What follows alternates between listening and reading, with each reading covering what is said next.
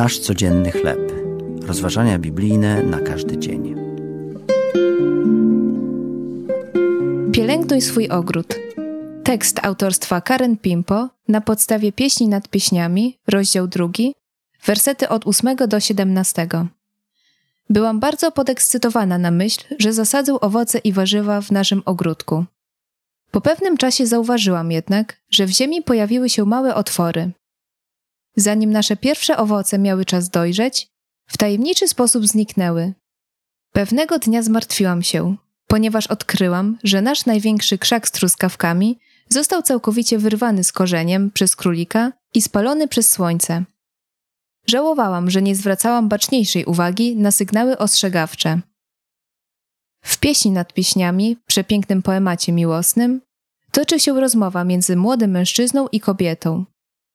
Gdy główny bohater zwraca się do swojej przyjaciółki, surowo ją przestrzega przed zwierzętami mogącymi spustoszyć ich ogród, który jest metaforą ich związku. Połapcie nam lisy, małe liski, które psują winnice, mówi.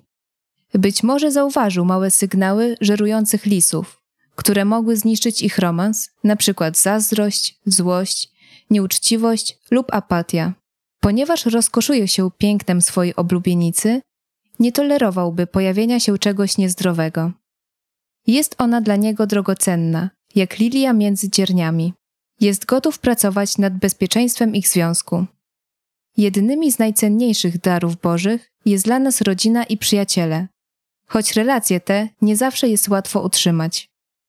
Ufamy jednak, że gdy będziemy cierpliwi i troskliwi, Bóg zachowa nas przed małymi liskami i sprawi, że nasze życie przyniesie piękne owoce. W jakiej sferze swoich bliskich relacji stałeś się niefrasobliwy? Jakie lisy tolerujesz? Jezu, dziękuję Ci, że tak bardzo mnie miłujesz. To były rozważania biblijne na każdy dzień. Nasz codzienny chleb.